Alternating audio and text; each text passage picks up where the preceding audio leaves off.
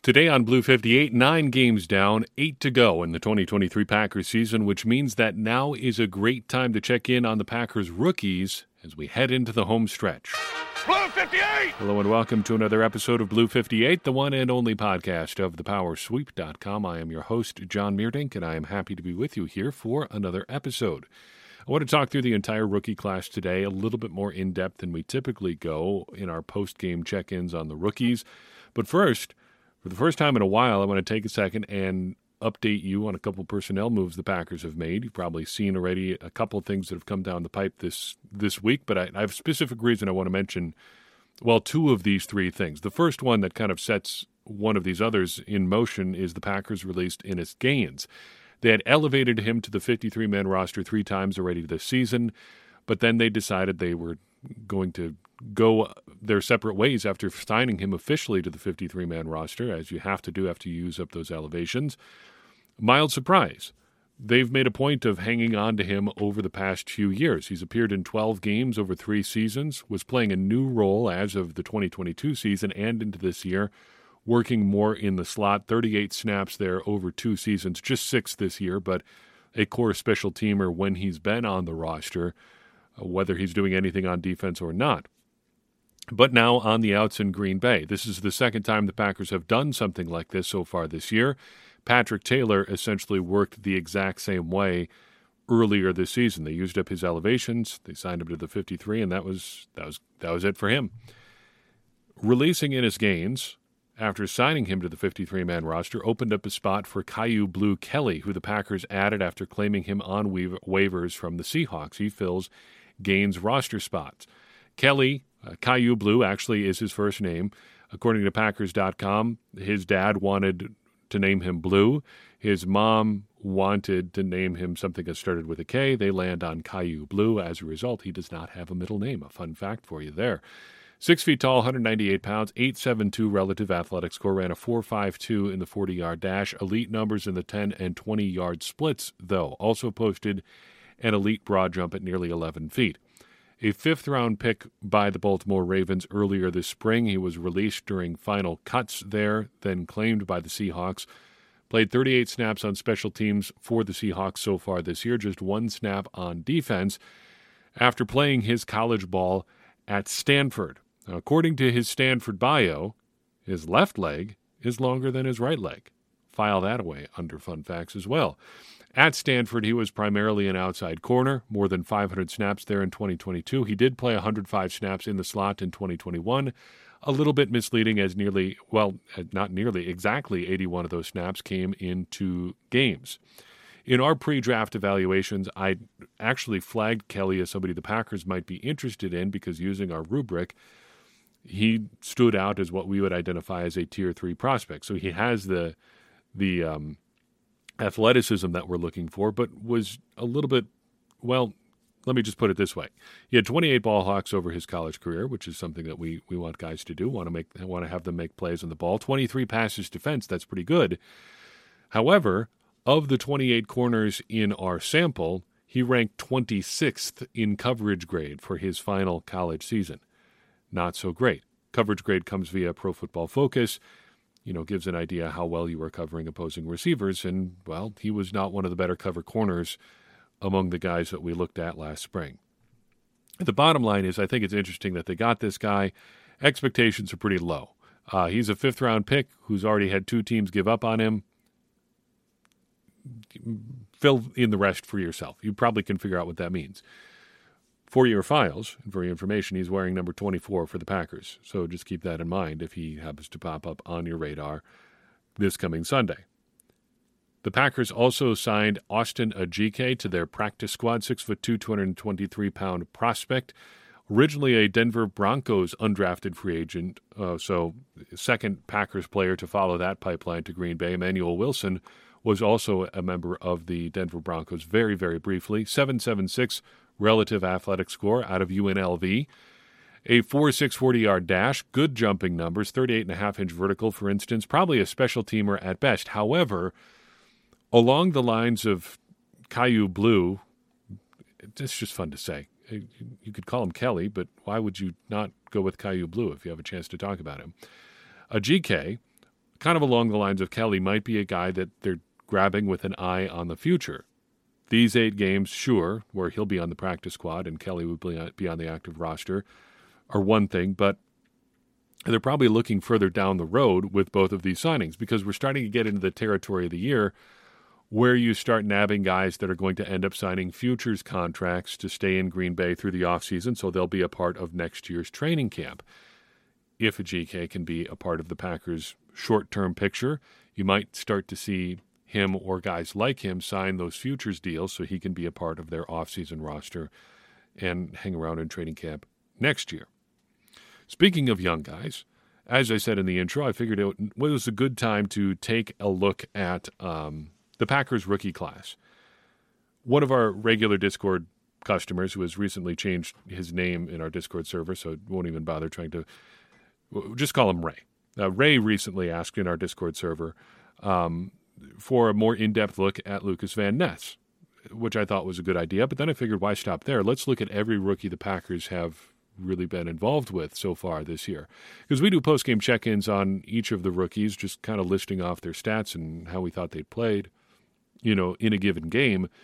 But I think it's time to look a little bit more in-depth at what everybody has been doing so far this season. The class overall, I think, is fifteen players strong. You can slice it differently, you know, actual contributors, small-time players, whatever, if you want.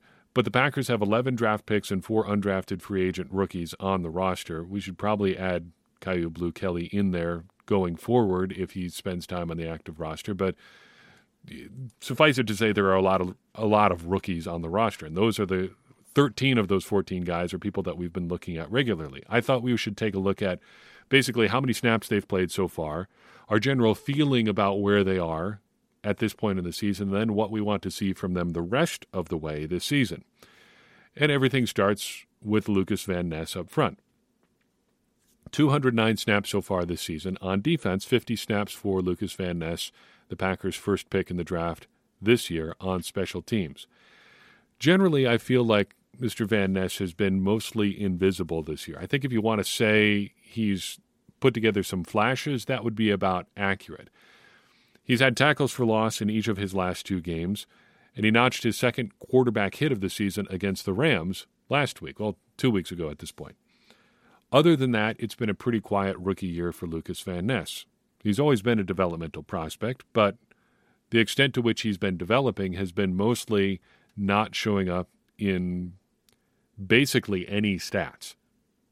The counting stats, box score stuff, advanced stuff, he hasn't been making much of a splash. So what do we want to see from Lucas the rest of the way? I think a strong finish is really what it all boils down to, and that, I think, can be broken down into two categories. The first is on the team side. The Packers just need to play him more.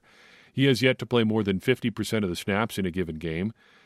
And looking at the rest of the edge rusher room, we've got Rashan Gary, sure, but Preston Smith is not the future on the edge. J J Enigbari is not who you want to be your future. I think it's time to sink or swim with Lucas Van Ness, and you owe it to yourself to get him more snaps just because you want to see a little bit more about what he can do. Then on Van Ness's side of this equation, you need to see some more production. So far this year, he has just seven pressures on one hundred five pass rushes. That's a pressure rate of six point six seven percent, near the bottom of the Packers' edge rusher and defensive line group. He's got just one pressure so far this year on forty-one rushes on true pass sets. So again, just a refresher, that's passing plays, not including screens, bootlegs, and play-action passes. So it's just straight drop-back passing. He's got just one pressure on forty-one attempts, a two point four four percent rate on true pass sets, pressure rate on true pass sets. Just for comparison, Rashan Gary, who also didn't get just overly many opportunities as a rookie, had a pressure rate on true pass sets well above fourteen percent, nearly fifteen percent. Van Ness has a long way to go, and the Packers need to start seeing what he can be already here at the end of the first season, because the first season has not gone particularly well for Van Ness. Even understanding that he is a developmental prospect, they need to start seeing him develop a little bit more. Luke Musgrave, next draft pickup, four hundred thirteen snaps on offense so far this year, sixty-five on special teams. Of the non-linemen and Jordan Love on offense, because they're playing almost every snap of, of the game unless something either goes wrong or things go really well and you start pulling guys just to give people more reps. Of the non-linemen and quarterbacks, only Romeo Dobbs has played more snaps than Luke Musgrave on offense for the Packers. Generally, I feel like he's finding his footing. It's been a little bit up and down this season. There have been some ugly plays. There have been some plays where he just seems to fall down for no reason. But pun or no pun, he does seem to be finding his footing here over the past couple weeks. He's had at least fifty-one yards receiving in each of the last two weeks, including his first touchdown. He also has been used downfield more often. The rest of the way, I just want to see more of the same. We want to see the arrow pointing up in the receiving game, so just continue to do what you're doing here. We want to see him continue to improve as a blocker. According to Pro Football Focus, however you want to take their grades, two of his best four run blocking games have come in the past four weeks. I also want to see him detached from the formation more. The Packers really want him to be an inline traditional Y tight end. I just don't understand that thinking. Just let him do what he's good at. You drafted him because he can do those things.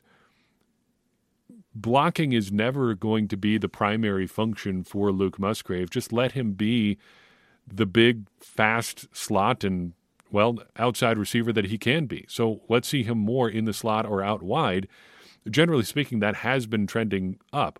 About forty percent of his snaps each of the last two weeks have been detached from the formation, either in the slot or out wide. I think that's in the right direction, but I think you want to be more like forty-five, fifty, maybe even above that, in terms of, of him being on the outside. Just, you know, my thoughts, but I think that seems to be what would suit him the best. Next on the list, we've got Jaden Reed, who the Packers picked up after a couple of trades back in this spring's draft. He's played three hundred twenty-six snaps on offense so far this year, ten on special teams. I feel like we are getting the full Jaden Reed experience his rookie year. He can go deep. He's I think the Packers' leader in explosive plays right now. He's he's certainly near the top. He can do stuff in the in the short game.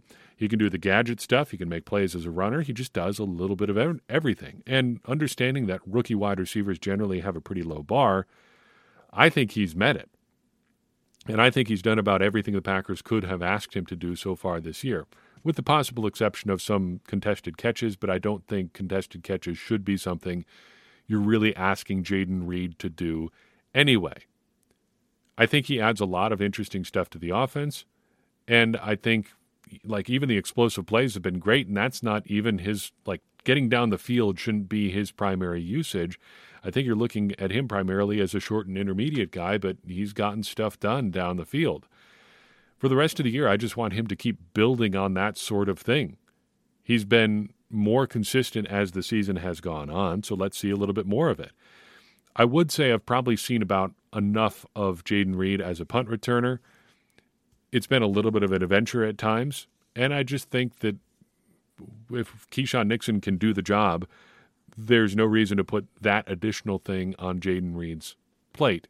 After a couple, you know, early successes, it just seems like he's fallen off a little bit. There's been a little bit of uncertainty fielding the ball back there.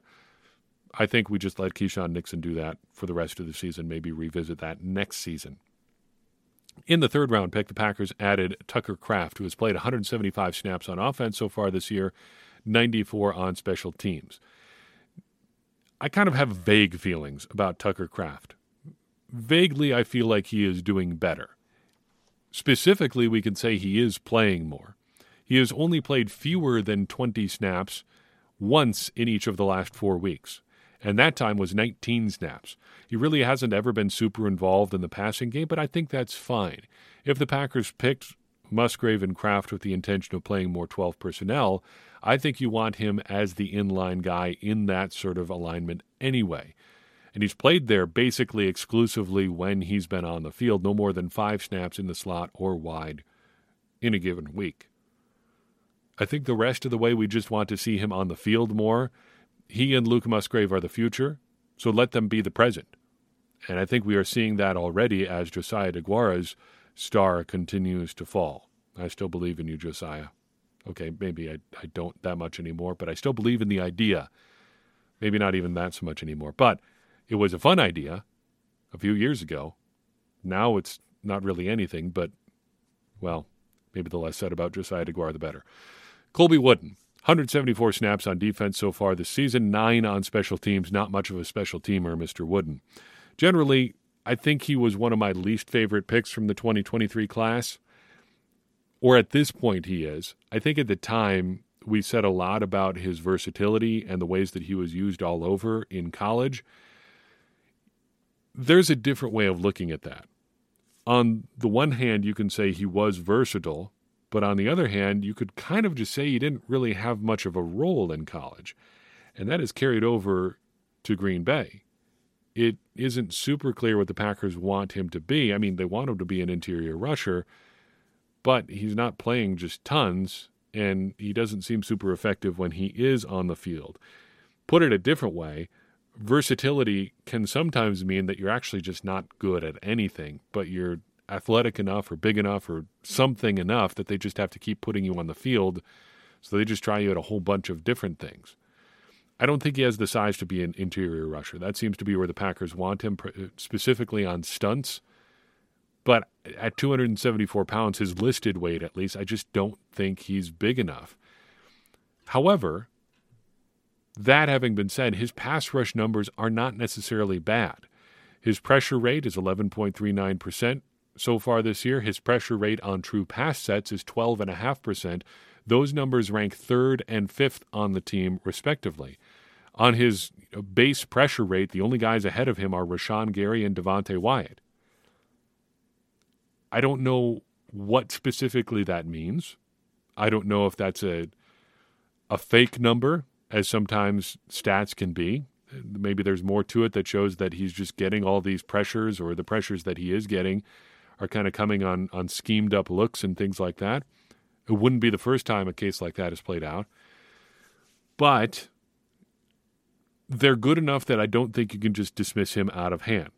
So the rest of the way, let me throw this out there. I want to get crazy with Colby Wooden and play him other places. I want to play him on the edge, for starters.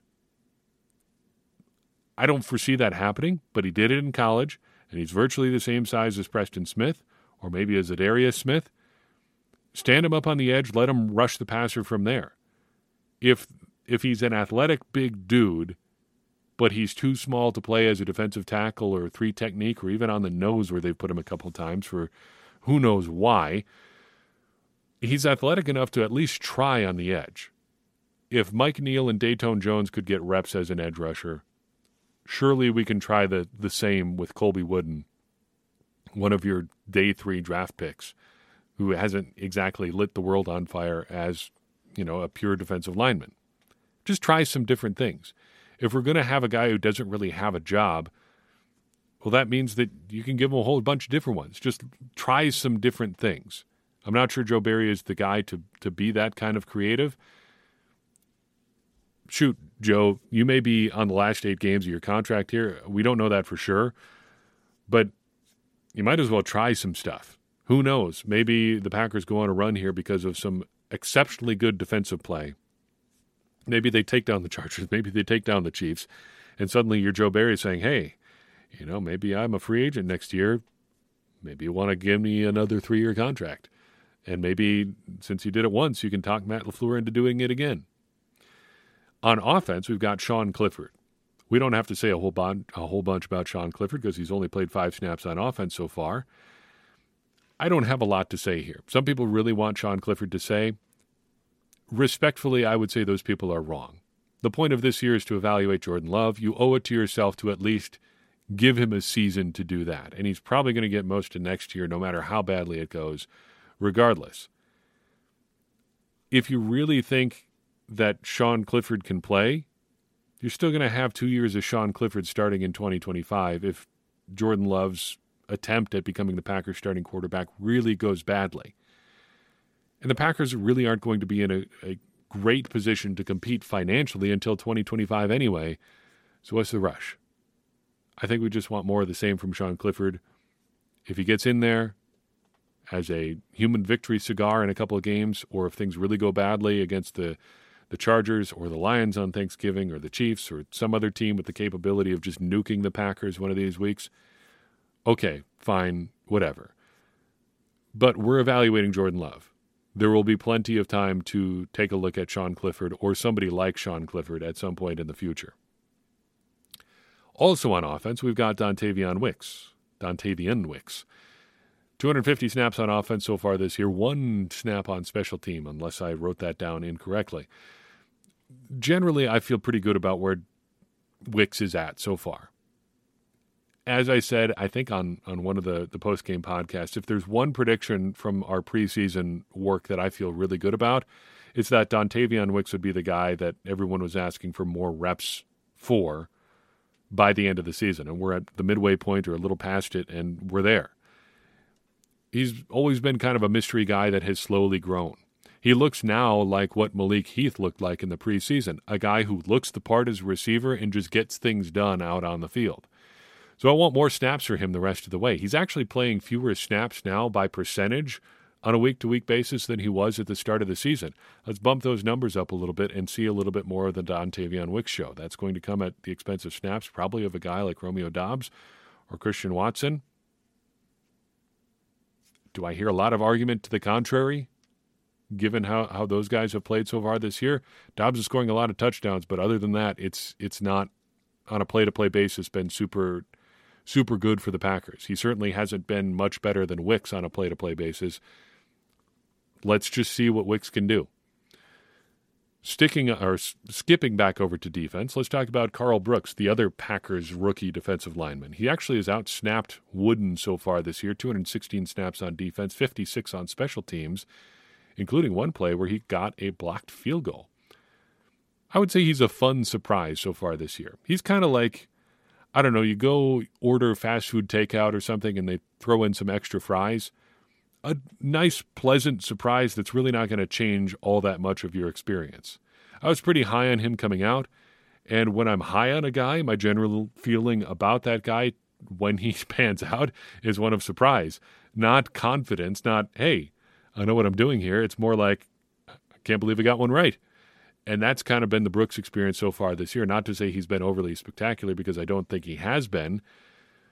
But he's been active and he's gotten results. Between him and Wooden, you've kind of got an interesting split between different kinds of productivity. Colby Wooden is getting pressures more, more consistently and winning on some of the advanced numbers. Wooden has, but Brooks is winning on the counting stats. Wooden has no sacks and just one quarterback hit so far this year, but he's got a higher pra- pressure rate and a higher pressure rate on true pass sets. Brooks, meanwhile, has two sacks and two quarterback hits, but he's below Wooden on both of those other numbers. However, and I think this is the key to the Wooden versus Brooks debate, such as it is, I don't think there's a lot of people sitting down and being like, we really got to figure out which of these two guys, which of these two day three defensive linemen is really the key to being the Packers' third or maybe fourth defensive lineman in twenty twenty-three. I, I don't think that's that's where a lot of people's heads are at. But if you're comparing the two, look at the reps on those true pass sets. Brooks has eighty reps in true pass set situations. Wooden has just thirty-two. What you can take from that is that when the Packers want actual pass rushers on the field, they're looking for Carl Brooks more often they're, than they're looking for Colby Wooden, and that feels significant. Other numbers aside, when the Packers want to rush the passer, they look at Carl Brooks more than they look at Colby Wooden. So let's just see a little bit more of that the rest of the way. Real easy one for our next guy up, Anders Carlson. We don't have to talk about his snaps. When the Packers are kicking off or kicking a field goal, it's Anders Carlson. When it's any other play, it's not Anders Carlson. That simple enough for you? I think probably so. My general feeling on Carlson is that, on the one hand, it's been great. On the other hand, I can't help myself, and I feel like I'm just waiting for the other shoe to drop. Because he's been thirteen of fifteen on field goals so far this year, which is good. He's been two for two on field goal attempts from fifty plus, which is as good as you can ask for. Short of getting more attempts and making more attempts, you can't be better than perfect. He has had the one P A T blocked. Not really his fault. We've all seen the video of Josiah DeGuara by this point. What are you doing, Josiah? In any case, it seems like this is a stark contrast to where Carlson was in training camp when things were not going well. Seemingly every day there was the report that things were just, well, that he was stinking up the place in training camp, and he seems to have leveled out once things have settled down. I don't know what you'd attribute that to, but I'm just glad that he has. So just more of the same, please, the rest of the way. And since we can't just say can't say anything other than just, you know, keep making the kicks, because that's all a kicker is really expected to do, here's a fun fact for you. Anders Carlson and his brother Daniel Carlson have nearly identical hang times on kickoffs this year. Daniel Carlson is averaging three point nine three seconds of hang time so far this year. Anders Carlson is averaging three point nine two seconds, just one one-hundredth of a second of difference between the two Carlson kickers. I only looked that stat up because last year, Mason Crosby's, one of his big issues was not being able to really get any distance on his on his kickoffs. His twenty twenty-two average hang time was three point five nine seconds, so a little more than a third of a second better for Anders Carlson this year than Mason Crosby last year. We've got two more draft picks to talk about, both on the defensive side of the ball, both defensive backs. Carrington Valentine is the first up, two hundred sixty-two snaps so far this season on defense, sixty-six on special teams. The general feeling for me is that he's just battling out there. Grade-wise, he's been up and down, according to Pro Football Focus, which is basically, I think, what you'd expect from a rookie out there. One thing is for sure, though, about Carrington Valentine, he does not back down from anybody, and that even comes through on the T V, you know, the broadcast stuff. He will chatter with anybody. He will get in anybody's face. He's not going to just sit here and, and say to himself, well, I'm a seventh-round pick, so I just I better just keep my head down and do my work. He, like he he acts like he's Jair Alexander out there, like he is a highly paid, highly touted cornerback, and he's putting up maximum effort on every rep. Well, most reps. Um, I don't know if everybody can be perfect all the time, but he's at least given it his all just about every week. So just let's see a little bit more of that. Going to be a tough one this week. Uh, one of my big questions about the Packers against the Chargers is who's going to handle Keenan Allen. It's one thing for the Packers to have a good game pass defense-wise against Brett Rippon and the Rams. It's another thing to slow down Kenny Pickett and his crew, even if, if uh, George Pickens is a pretty solid receiver. It's going to be something entirely different to slow down Justin Herbert and Keenan Allen, Allen being a ten thousand yard career receiver who's coming off an eleven catch, one hundred seventy-five yard, two-touchdown game. We're we're going up against a different caliber of passing attack, attack this week, I guess is the point. So who's going to get Allen? Is it going to be Valentine? Is it going to be Corey Ballantyne? We'll find out. And can they do the job? That's the much bigger question.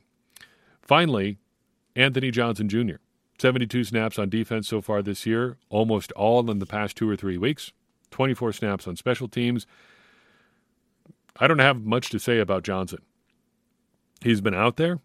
I think this was kind of inevitable that he was going to get more of a look this year. It comes at the expense of Darnell Savage, who's been injured, but it may have come at his expense anyway because Johnson is under contract for four years and Savage is under contract for one. I think just the rest of the way, in addition to seeing, well, seeing him continue to get reps, it's more of a perspective thing. Yes, he is another option at safety, which is good, but we got to remember that he is a work in progress and a seventh-round pick. He switched positions from cornerback to safety in college already, and he's still figuring out that position. He's going to need some time to make that adjustment, both position-wise and N F L competition-wise. Getting reps is the real thing for him the rest of the way. Now, the Packers have four undrafted free agents who have been, well, a part of the picture so far this year. Emmanuel Wilson is first on our list, the guy who's gotten the most reps, thirty snaps on offense, maybe not opportunities, you know, maybe not pure plays, but he's gotten the most, like, actual, you know, he's gotten to touch the ball the most. Let's put it that way. thirty snaps on offense, two on special teams. I don't know if I have a general feeling about how he's played. His thirty-one yard run was nice, should have stayed in bounds. But other than that, I think it's kind of gravy for him. He took down Patrick Taylor. He stuck on the fifty-three. He held off James Robinson, if you want to throw that in, in there. As far as his rookie season goes, I think he's just got to make sure he holds on to that roster spot because we're we're playing with house money at this point. Throw in that he overcame, you know, had some injury issues in there, uh, but he held off draft pick Lou Nichols, uh, sixth-round pick for the Packers this past spring, not on the roster currently. Uh, and that is partly because Emmanuel Wilson played so well in the preseason, the Packers didn't feel like they needed to try to do some roster maneuvering to keep Lou Nichols around. They got the guy that they wanted in Wilson, and he has held off a bunch of other challengers. Next up is Brenton Cox, four snaps on defense, five on special teams so far this year.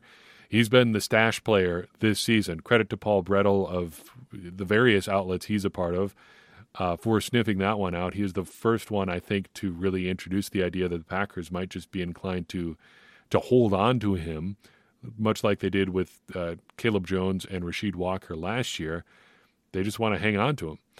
So I think the rest of the way, we just want to see a flash of anything. If he gets on the field, if he's active for another game, let's see just one pass rush rep and with the pressure. Give us an appetizer for twenty twenty-four, since that seems to have been the point the entire time here anyway. For him to be a part of the Packers in twenty twenty-four, let's see a little bit of what we're looking forward to. Finally, Ben Sims.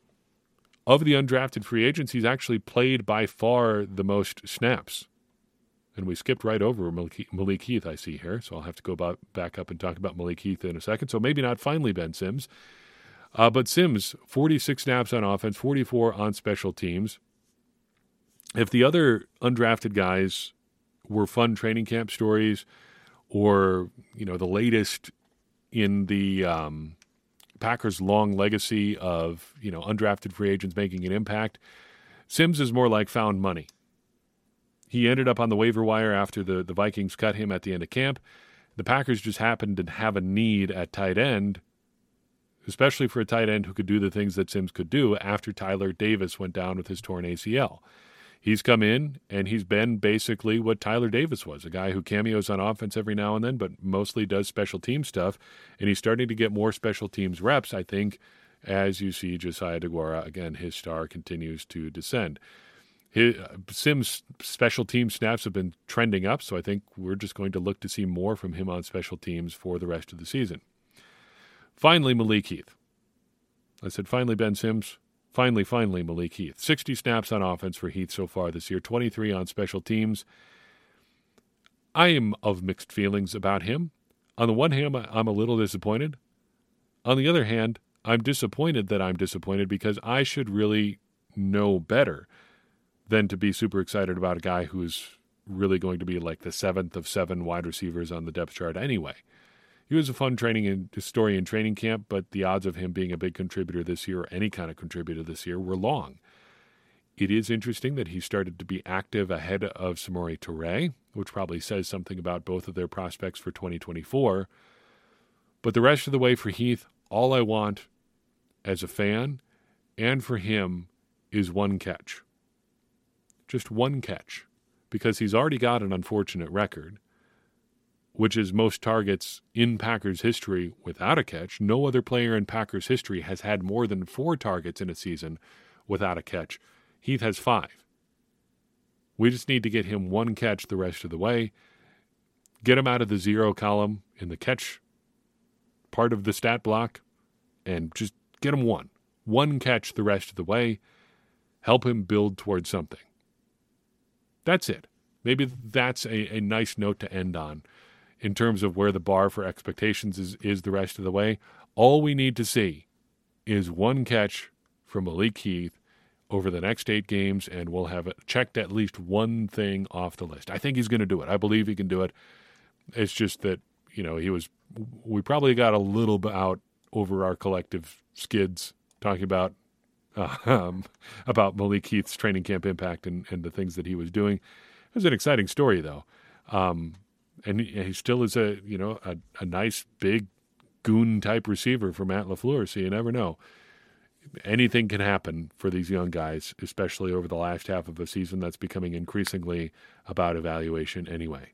That's all I've got for you in this episode of Blue fifty-eight. I appreciate you tuning in. I would appreciate it even more if you would take a second and share this episode with someone you think would enjoy it. That's going to help more people find the show and get more people involved in this conversation you and I are having about the Green Bay Packers, which in turn is going to help all of us, me included, become smarter Packers fans. And as I always say, smarter Packers fans are better Packers fans, and better Packers fans are what we all want to be. I'm your host, John Meerdink. We'll see you next time on Blue fifty-eight.